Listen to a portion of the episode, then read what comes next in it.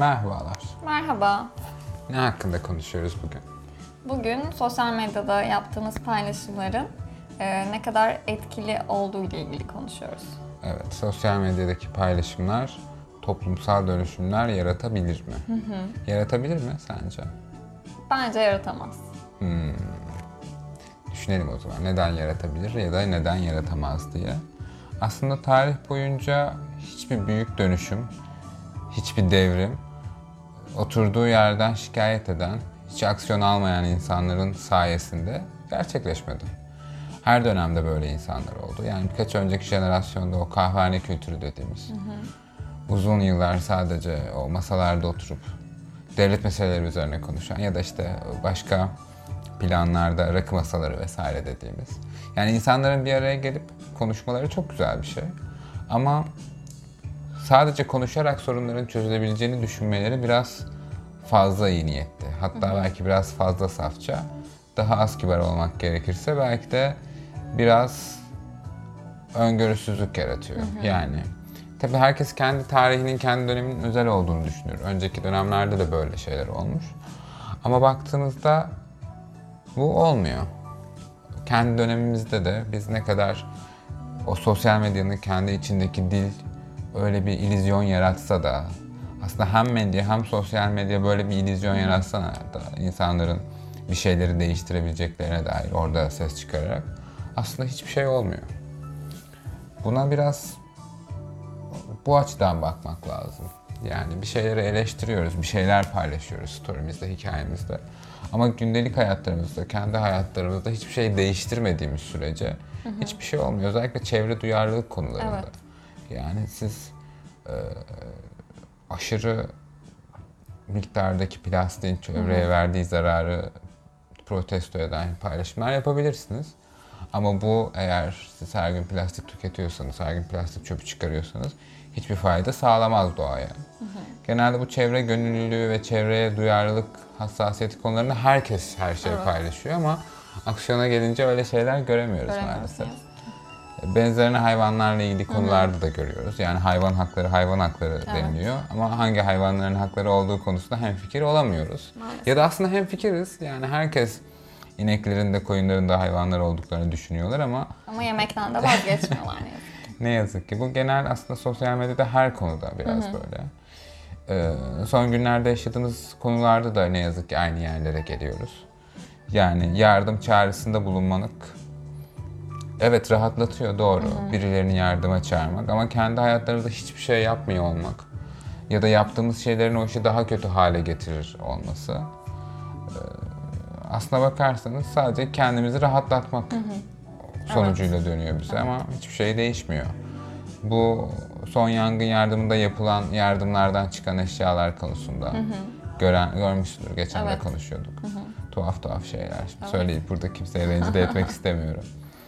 Ya da hiç yardım etmemek ya da hiç düşünmemek bile yardım etmeyi ama sadece burada sosyal medyadan bir şey paylaşmak. Paylaşmak. Ki bu tarz durumlarda aslında insanların en çok ihtiyaç duydukları şey de e, çok klasik ama birlik ve beraberlik oluyor. Yani maddi kayıplar bir şekilde yerine konuluyor birçok insan için. Ya da bu tarz felaketlere maddi kayıp gözüyle bakmak da çok korkunç. Evet. Orada hali hazırda canlılar yok oluyorken, çok zor şartlarda, çok kötü şartlarda, çok zor anlar yaşıyorken hala orada kimin neye ne kadar yardım ettiğinin ölçülmesi ya da birilerinin yardıma çağrılırken bile kendi aralarında ikilemler arasında kalınması. Çok farklı. Tabi bu yangının ilk günlerinde de biraz onunla ilgili ben sorun yaşamıştım kendi arkadaşlarımda. Çünkü hatırlıyorsan inanılmaz yanmış hayvan fotoğrafları Evet, falan evet. paylaşıldı böyle humharca. Ee, Yani çok acayip. Birçok yönden çok acayip. Şimdi söylediklerim birçok sosyal medya kullanıcısının hoşuna gitmeyecektir ama bir kere yani neden yapıyorsunuz bunu dediğimde işte bir iki tane çok e, akıllı demek istemiyorum ama çok e, fikrinin arkasında duran arkadaşım bana şu şekilde bir açıklama yaptı. İşte bu, bu burada farkındalık yaratıyoruz. Yani bir o farkındalık yaratmak için kullandığın fotoğraftaki şey bir canlının bedeni ve sen bunu kafana göre kullanamazsın.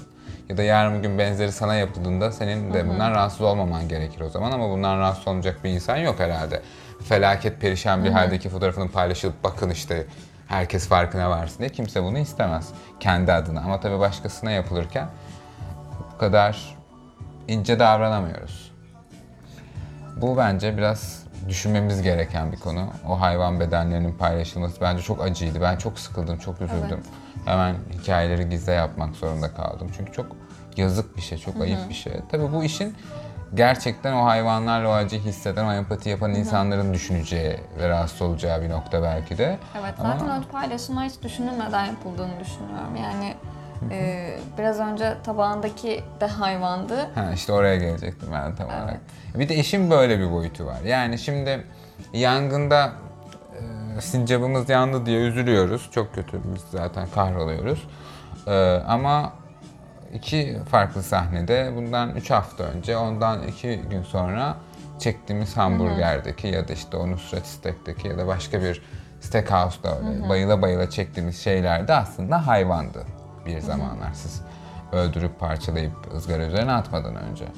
Yani bu ikilik durum, bu oksimoron, birbiriyle çelişki durum ne yazık ki her yerde var. O yüzden sosyal medyada bu toplumda bunun bir göstergesi, bir e, sembolü olarak karşımıza çıkıyor her yerde. Ne yazık ki bu tarz felaket olaylarında daha da çok çıkıyor.